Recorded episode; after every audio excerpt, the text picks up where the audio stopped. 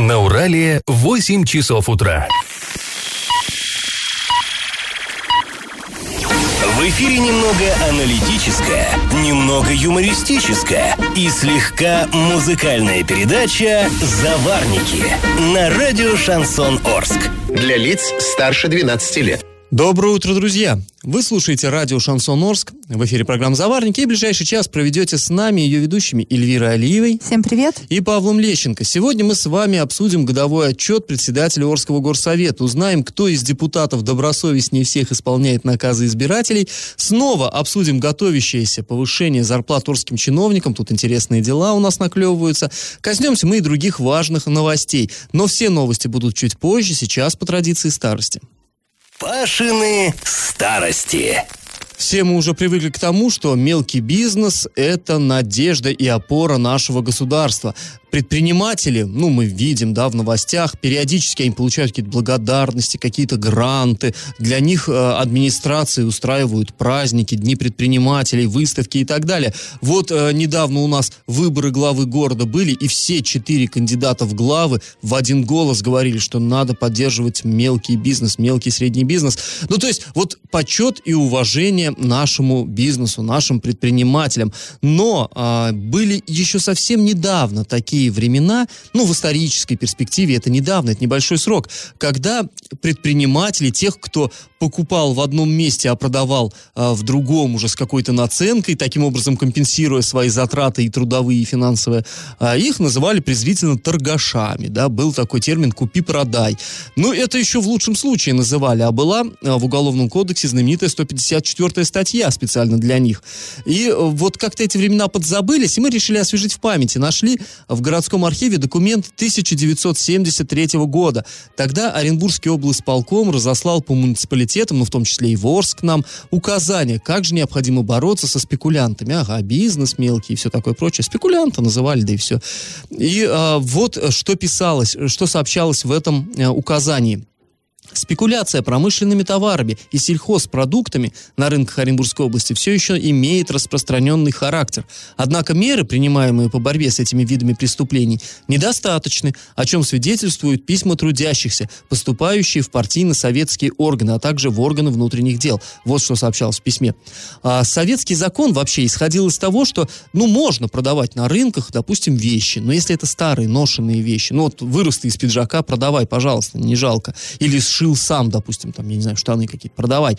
Аналогично, если ты вырастил, там, я не знаю, дыню на своей бахче, торгуй, но справочку предоставь, что ты именно это, это плод твоего труда. А вот купить как, как вы помните, в кино в одном было, купили в Москве апельсины и привезли там в какой-то южный город, и там продают на рынке.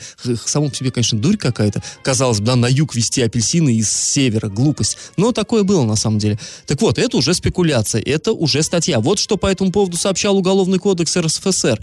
Я цитирую. Спекуляция, то есть скупка и перепродажа товаров и иных предметов с целью наживы наказывается лишением свободы на срок до двух лет с конфискацией имущества или без таковой, или исправ работами на срок до одного года, или штрафом до 300 рублей, большие деньги тогда.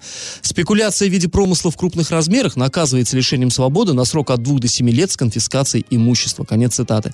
И вот, чтобы выявлять вот этих преступников, спекулянтов, по рынкам проводились милицейские рейды. А сотрудники ОБХСС, ну, знаете, да, отдел по борьбе с хищениями соцсобственности, как, как нынешний АБ КГБ. А, они ходили по рядам торгующих и высматривали преступников. Как это происходило, я вам расскажу завтра. Есть э, в письме указания, как именно их выявлять. Ну а сейчас наш традиционный конкурс. А, раз уж мы про торговлю заговорили, до революции главным торговым местом города Орска был так называемый Миновой двор. Сейчас от него ничего не осталось. Находился он в районе нынешнего парка Малишевского в старом городе. Скажите, что же располагалось на его территории во время гражданской войны? Вариант 1. Склад артиллерийских снарядов снарядов, Вариант 2 – склад военного обмундирования. И вариант 3 – продуктовый склад. Ответы присылайте нам на номер 8 903 390 40 40 в соцсети «Одноклассники» в группу «Радио Шансон Орске» или в соцсети ВКонтакте в группу «Радио Шансон Орск» 102.0 FM для лиц старше 12 лет. Галопом по Азиям Европам! На ближайшее заседание Орского городского совета, которое состоится 21 ноября, вынесен вопрос о присвоении 53-й школе Орска имени Анатолия Волкова. Это офицер ОМОНа, который в 96 году погиб в Чечне и был посмертно награжден Орденом Мужества и медалью за ратную доблесть. В школе действуют кадетские классы, которые поддерживают тесную связь с отрядом э, ОМОН, как сейчас, отряд мобильного особого назначения, да, называется. Так вот, они решили увековечить таким образом э, память героя ОМОНовца. Если депутаты эту инициативу педагогов поддержат, то в Орске станет на одну именную школу больше. Руководитель Советского района Орска Николай Шемякин привлечен к административной ответственности по статье «Нарушение установленного законодательства Российской Федерации а в порядке рассмотрения обращений граждан». По данным прокуратуры Советского района Шемякин проводил прием по личным вопросам, на который пришел житель Орска с устным обращением, который касался благоустройства города. Однако ответ этот человек получил лишь спустя два с лишним месяца после обращения. И мировой суд оштрафовал за нерасторопность чиновника на 5000 рублей. Ну и плохая новость для любителей спорта. Вчера, 11 ноября, хоккейный клуб «Южный Урал» на своем льду принимал команду «Сокол» из Красноярска, и матч для арчан сложился, ну, крайне неудачно. Соперник забил в наши ворота 5 безответных шайб. Э, счет 0-5. Это была заключительная игра текущей домашней серии. Далее «Южный Урал» отправится в поездку, где проведет 4 гостевых матча. После небольшой паузы, друзья, мы вернемся в эту студию и поговорим с вами об обысках в правительстве правительстве Оренбургской области. И как это понимать? Накануне так тоже лихорадить начало уже на этот раз Оренбург. Появилась информация, что в правительстве Оренбургской области проходят обыски, и а, правоохранительные органы проводят мероприятия в министерствах. Ну, то есть а, в каком-то из министерств якобы там а, что-то, вот какие-то следственные действия проводятся, либо в нескольких сразу. Прям сразу как э, дежавю такое, да? В прошлом году как было подряд? Минтруд, Минсельхоз, там где у нас еще в а, Минобр Министерство образования, да. А сейчас только вот Новотроицк у нас гудит, и теперь и Оренбург, причем не просто Оренбург, а, скажем так, высшие эшелоны оренбургской власти. И по данным нашего источника в правоохранительных органах, а поводом для следственных действий стали превышение должностных полномочий одним из руководителей правительства Оренбургской области предыдущего состава. То есть это некий бывший руководитель в правительстве. Ну, а кто у нас может быть там руководителем? Да, губернатор и вице-губернаторы, министры, опять же. И это кто-то из бывших, то есть тот, кто э, занимал свой пост э, при правительстве Юрия Александровича Берга.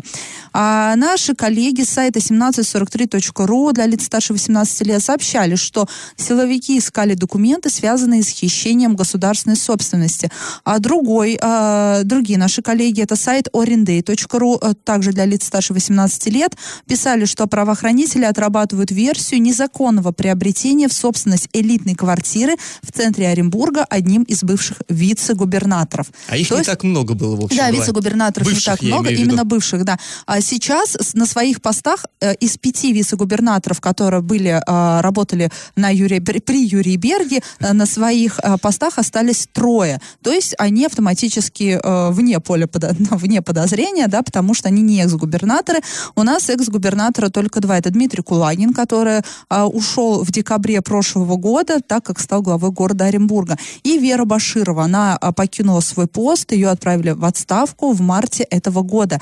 А, и а, в телеграм-каналах также ну, начала фигурировать фамилия именно Веры Башировой. Якобы речь идет все-таки о ней, но никто из средств массовой информации, понятное дело, прямо не называли. Это, ну, это потому что чревато, да, чтобы кого-то обвинить вот так вот, э, это нужно иметь серьезные доказательства.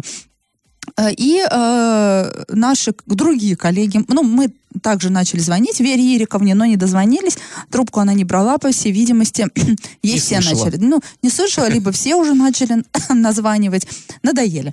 Но наши коллеги с «Эхо Москвы» в Оренбурге, это радиостанция для лиц старше 18 лет, они дозвонились до Веры Ириковны, и она им рассказала, что об обысках ей ничего не известно, а по ее словам, под, под следствием она не находится. Но комментарии на данный момент, наверное, исчерпывающие, да, что еще можно сказать. А потом уже правительство отреагировало на всю эту информацию и сказало, успокойтесь, в Доме Советов никаких правоохранителей нет, никто не работает, силовики работают в Министерстве... В Доме Советов никто не работает, как обычно. Точно, по Фрейду оговорка.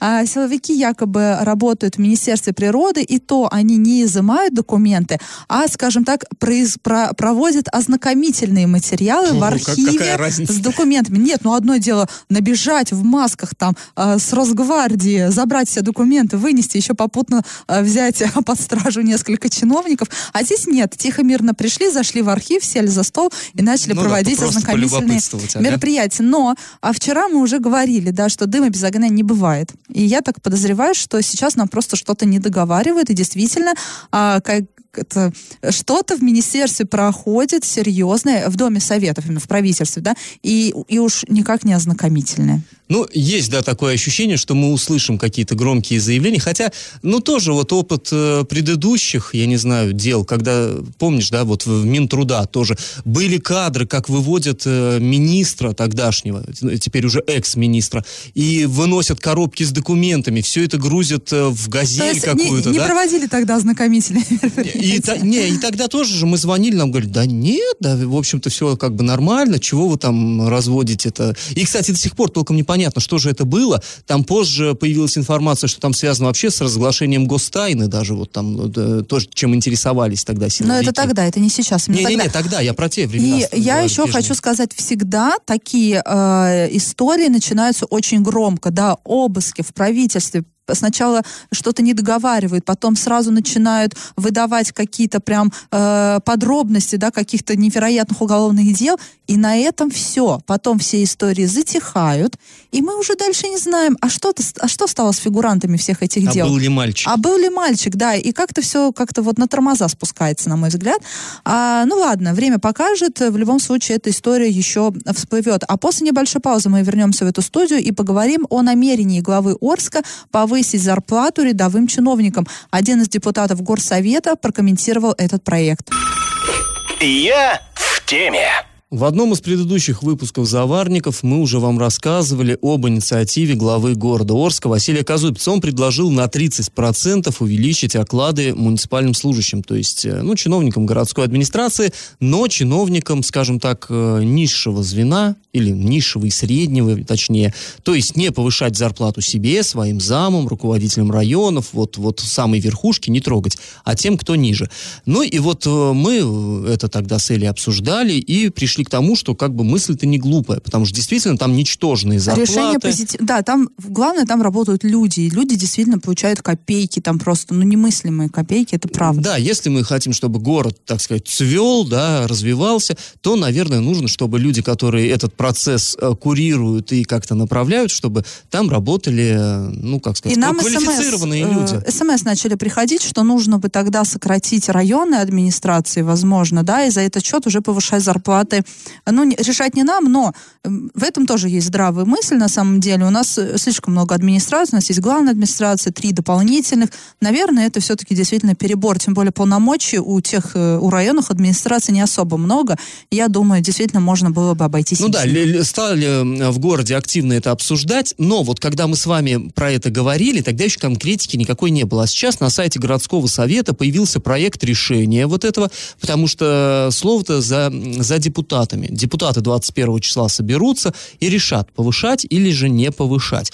И вот э, стали уже мы, и не только мы, стали и арчане, и сами депутаты изучать этот документ, и возникли новые вопросы. Вот один из депутатов городского совета, Антон Зудилов, поделился с заварниками своими соображениями по этому поводу. Давайте мы его выслушаем. В проекте идет э, ссылка на то, что текучка большая в администрации города Орска, но не прописано в проекте, какая категория работников а, имеет более э, высшую текучку. Получается, что все начальники и руководители муниципальных, муниципальных служащих у нас уже давно сидят на своих местах, никуда не двигаются. А текучка в основном идет это специалисты первой, второй категории, а, возможно, ведущие которые действительно получают в пределах 13-15 тысяч рублей.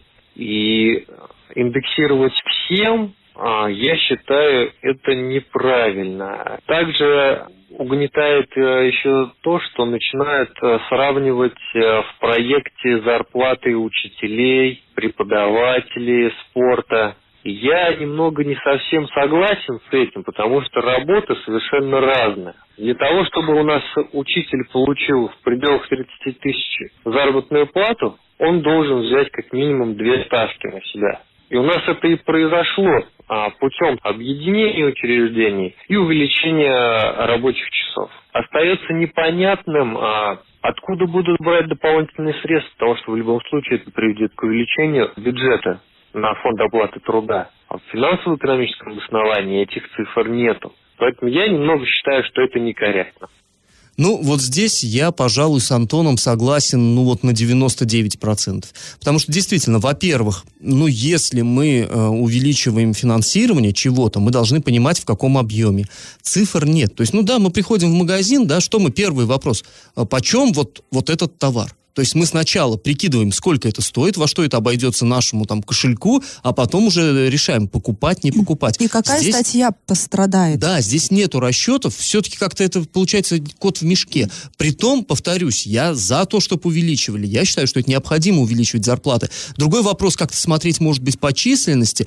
Открытый вопрос. Сейчас мы его не будем углубляться. Да, действительно, у нас очень много чиновников. Вот это здание, а, огромная администрация, они там все не умещаются. Э, когда когда-то оно было, ну, там, вмещало в себя гораздо больше разных структур, да, и э, было там не так тесно, так скажем. Сейчас а, по городу масса там зданий, в которых а, муниципальные служащие располагаются, и вот все им э, ни, никак не, не разместится.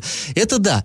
Ну и вот еще, мне кажется, Зудилов правильно заметил, некорректно сравнивать именно с учителями, с бюджетниками, потому что действительно у учителя тоже, вот как, как бы, да, люди, которые далеко далеки от системы образования, вот от этой, объясню. Учитель, как правило, у него есть ставка. То есть есть его базовая нагрузка. Сколько уроков там, да, он э, в неделю должен вести.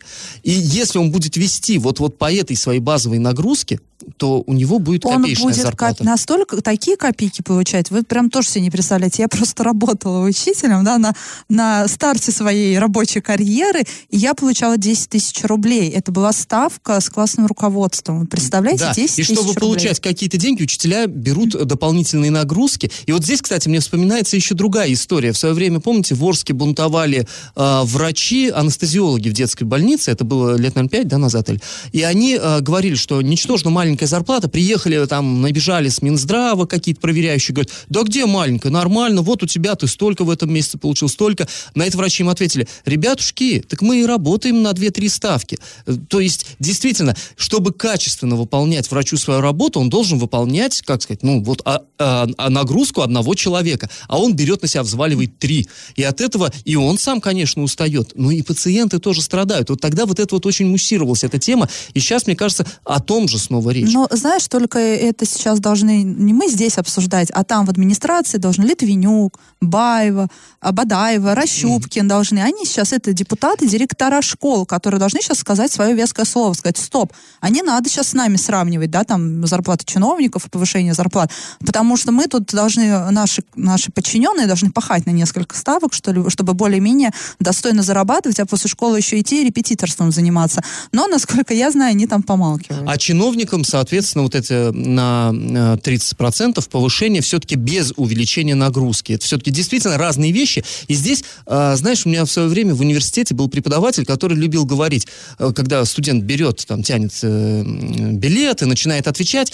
и начинает вот плавать и притягивать вот это за уши, там, белыми нитками свой ответ. И преподаватель так грустно смотрел, он говорил, вы знаете, мысль хорошая, но аргументация все испортила. И ставит в зачетку трояк, все, до свидания, стипендия. Вот здесь примерно то же самое. Мысль-то сама по себе хорошая, увеличить зарплату чиновникам, а аргументация, ну вот, ну правда, никуда.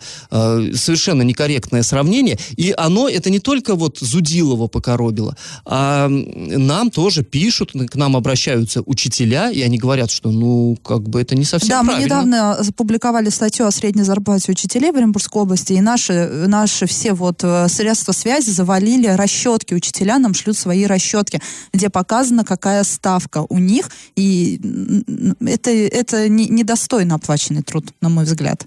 Совершенно верно, я согласен. Ну вот 21 числа у нас депутаты э, будут обсуждать этот вопрос, и будет очень интересно посмотреть, а вообще хоть кто... Ну, Зудилов, вот он наверняка выскажется против, кто-нибудь его поддержит или нет. Потому что, вот Эля правильно совершенно сказала, в депутатском корпусе у нас педагоги присутствуют. И, кстати, медики присутствуют тоже. А, два медика, три педагога. И не Они просто могли педагога, бы возвысить... три педагога-директора. Да, один главврач и один просто Учи... врач. Я сейчас вот, надеюсь, нас они слышат, да, учителя нам сейчас не боятся присылать свои расчетки и даже не просят а на правах анонимности, да, их публиковать. Интересно, э, хватит ли у вас смелости сейчас отстаивать, скажем так, свою позицию? А я больше чем уверена, что вы-то в глубине души согласны с нами. Но сможете ли вы поддержать Антона Зудилова в этом вопросе на горсовете? Я лично сомневаюсь. Я думаю, все будут молчать. Потому что чаще всего все вот, ну вот, конкретно эти депутаты отмалчиваются. Но посмотрим. Ну вот мы, да, посмотрим. Это 21 числа все станет ясно. Очень интересно. Следим за этим с нетерпением. Друзья, после небольшой паузы мы вернемся в эту студию и узнаем, к чему привела министерская проверка на станции скорой помощи в Гае. Получите, распишитесь.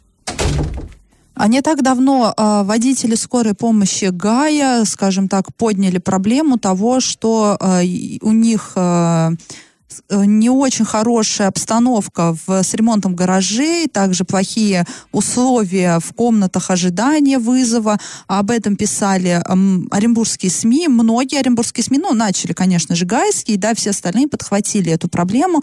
Фотографии, вот, например, а сайт fguy.ru для лиц старше 16 лет, он публиковал прям фотографии с комнаты ожидания, а, где обшарпанные стены, Э, сырые стены, плесень там на стенах, э, мокрые потолки, потому что они протекают, проблемы с освещением. Ну, в общем, такие... Ну, жуткие, да, атмосферные ж, фотографии очень. Жуткие атмосферные а, фотографии. Все мы понимаем, что а, и водители скорой помощи, и те, кто а, обслуживает людей на скорой помощи, они, они просто работают на износ. И, конечно же, им хочется отдыхать и, и ждать вызова в нормальных условиях, ну, чтобы хоть где-то можно было лечь, отдохнуть, расслабиться. При том, что я еще добавлю, водители этих этих несчастных, они э, тоже, мы о них уже в свое время и писали, и рассказывали, у них постоянно, зарплата тоже мизерная, и плюс ко всему постоянно наваливаются новые там э, обязанности. Вот у нас в Орске тоже водители массово увольнялись из-за того, что когда-то машины после окончания смены мыли санитары, потом санитаров этих сократили и стали мыть сами водители. И они говорят, ну, как бы, а зарплата опять-таки не увеличилась. Это вот возвращаясь к нашей предыдущей теме, да, о том, что не только у чиновников, конечно, низкие зарплаты, но ну вот здесь тоже э, такой явный перекос. Ну и Министерство здравоохранения отреагировало на все эти публикации. В частности, с нами связывался Минздрав э, и говорил, что вот сейчас а, министр поедет с комиссией туда, в ГАИ. Это было там несколько недель назад. И вот недавно нам пришла, пришел, скажем так, итог ее поездки а, и ее рейда по вот а, комнатам ожидания водителей скорой помощи, ну и там фельдшеров, врачей. И э, Минздрав сообщил, что э, переезд отделения медицинской помощи в больничный комплекс а, номер один городской больницы Гая был осуществлен в рамках оптимизации коммунальных и налоговых расходов осенью 2019 года. Чтобы водители на время ожидания вызова находились близко к гаражам, здание бывшего центрального, э, центрального стерилизационного отделения переоборудовали ну, для них как-то так себе переоборудовали, как мы видим по фотографиям. Да, ужасно просто. Я, я не знаю, как можно там находиться. Вы понимаете, там плесень. Я, это же даже вредно, элементарно. Люди там дышат вот этой всей сыростью, этой плесенью. Но это же даже это урон для здоровья. И возникает вопрос, а в чем, собственно, переоборудование заключалось? Вывеску, это табличку Просто, поменяли, я думаю, даже вывеску, наверное, не меняли. Просто вывезли старое оборудование, э, столы там... И заселили знаю, новых живых людей. Да, и заселили новых живых людей без ремонта, без всего. А теперь капитан капитальный ремонт крыши гаража и укладка асфальта рядом с гаражом запланированы на 2020 год. А монтаж системы вентиляции комнаты для водителей обещают сделать до конца этого года. То есть, чтобы там не плесневело, грибок не распространялся, сделают вытяжку. Ура, ура, мы победили, и враг бежит. Ну, Но я все равно, это какой-то минимум. Да, сделать вентиляцию, да, там конечно. надо ремонт сделать элементарно. Как в такой обстановке гнетущей вообще работать? И вы потом удивляетесь, что водители не хотят на скорой помощи работать, что фельдшеры не хотят, что не там там санитары не хотят, что все оттуда бегут. А, там да, же, мало того, что зарплата дефицит... низкая, ну, да. ребят, ну надо хотя бы какие-то бытовые условия там для людей тотальный создавать. дефицит кадров, а потом мы удивляемся, почему скорая так долго едет на вызов. Да на ее не хватает просто-напросто. Нету желающих там работать. А желающих там нет работать не только из-за мизерной заработной платы, но и из-за таких вот отвратительных условий для работы. Но посмотрим. А, я надеюсь, что а, сотрудники скорой помощи города Гая сейчас не успокоятся, будут контролировать, а, будут... Я э, надеюсь, что они нас слышат и будут нас держать в курсе, насколько там, потому что прокукарекать можно, да, сказать, а мы сделаем вытяжку, мы там вообще будет все в шоколаде. Ну, давайте вместе контролировать этот процесс. Э, друзья, пишите нам, если, если все-таки существуют проблемы, не забывайте, мы всегда будем рады вам помочь, чем можем. Тем более вы видите, что э, создание общественного резонанса дает определенную реакцию, правильную реакцию. Главное, Поэтому... чтобы не затормозилось все. Да, главное, чтобы... А чтобы не затормозилось, не давайте никому спуска, поэтому держите там все на контроле и держите в курсе нас. А сразу после небольшой паузы мы вернемся в эту студию и поговорим об отчете председателя Орского городского совета за год работы. Он опубликован на официальном сайте Совета депутатов. И как это понимать? 21 ноября, как я уже говорил, состоится заседание городского совета, и вот на этом а, заседании председатель Виктор Франц отчитается о работе совета за последний год, то есть с ноября а, прошлого 18 года по октябрь нынешнего. Ну, это традиционная процедура, в общем каждый год это происходит, и текст а, вот этого доклада выложен на официальном сайте городского совета. Мы, конечно, с ним ознакомились, там 50 с лишним страниц, ну, честно говоря, не очень э, такое вот увлекательное остросюжетное чтиво, э, перечисляет Виктор Абрамович, что вот, вот такой, такой, такой вопрос был рассмотрен, на такой-то, то столько-то раз собиралась такая-то комиссия и так далее. Ну, это, наверное, важная информация, но не, не так вот, чтобы сильно интересная, конечно. И по большей части доклад из таких правильных, выверенных, но довольно общих слов состоит. Вот небольшая цитатка. В непростых финансово-экономических условиях отчетного года Орским городским советом депутатов проделана, проведена содержательная работа работа. 2020 год обещает быть не менее напряженным. Ну, Виктор Абрамович как в воду глядит, безусловно, 2020 год будет не менее напряженным, ничуть не сомневаемся. Никакой надежды нет. Да, к, к сожалению. А, ну да ладно. И вот а, там, ну, много всего довольно интересного, но есть такой момент, который нас особо заинтересовал. Есть такой раздел, который называется, я цитирую, «Информация об исполнении наказов, поступивших депутатам городского совета в период проведения предвыборной агитации на 01.10 2019. То есть речь о чем? Помните, когда э, депутаты распекали бывшего нашего главу Андрея Одинцова на заседании Горсовета, прямо вот они по нему оттоптались тогда, ух, мощно и дружно. И э, тогда присутствовал тоже бывший теперь уже губернатор Юрий Берг, и он как бы тоже пожурил Одинцова, ну и в итоге чем все закончилось-то мы помним, да? Но тогда он сказал такие довольно интересные и важные слова, на мой взгляд. Он сказал, а вы-то сами-то, вы на себя-то давно смотрели? А давайте мы сейчас выпустим книжку, э, что вы обещали своим избирателям, когда они за вас голосовали, и что вы из этого сделали? Да будет хорошая книжка, сказал он. И я тут с ним согласен, я бы с удовольствием такую книжку почитал. Так вот, здесь примерно речь о том. Э, четыре года назад были у нас выборы, четыре года назад проводилась избирательная кампания, встречались с населением депутаты и принимали наказы избирателей. Принимали, регистрировали их, и вот теперь они отчитались перед Францем, перед председателем, что же сделано из принятого, и, а, а, а Франц, в свою очередь, это поставил свой доклад. И вот там, ну, все мы, конечно, это все, все данные там приведены в трех табличках по каждому из районов депутата Ленинского, Октябрьского, Советского районов.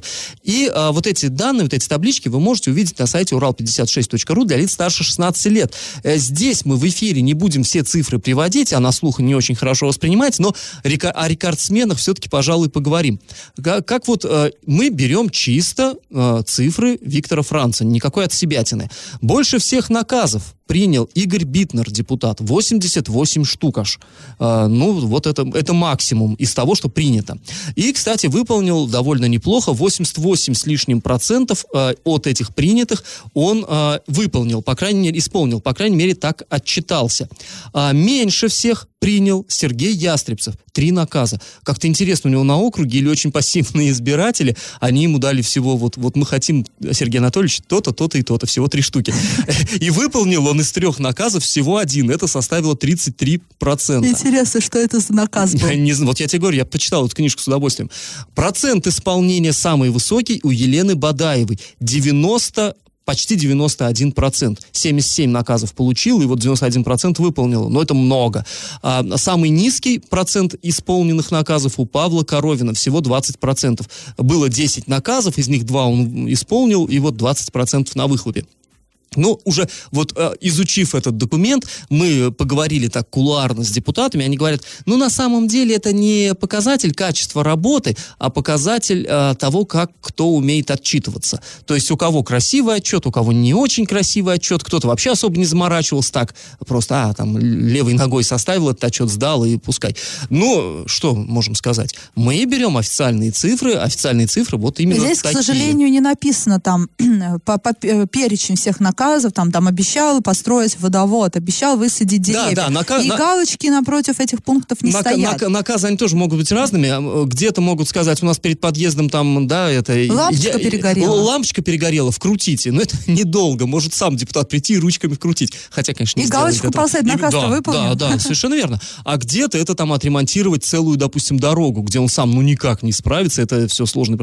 Да, мы все это понимаем, все, все это. Но вот э, председатель горсовета, он счел нужным вот эти цифры именно в таком виде опубликовать. Ну, кто мы такие, ну, надеюсь, на горсовете все-таки, может быть, будет поконкретнее это все Да, интересно было бы, конечно. А может, опять-таки, друзья, я имею в виду депутаты, мы всегда открыты для диалога. Вы с нами связываетесь, рассказывайте нам о своей работе. Мы с удовольствием будем вот эту информацию... Ну, или мы с вами свяжемся. Ну, или, или так, да, совершенно верно. А, друзья, сейчас мы уйдем на небольшую паузу, после чего вернемся в эту студию. Раздача лещей.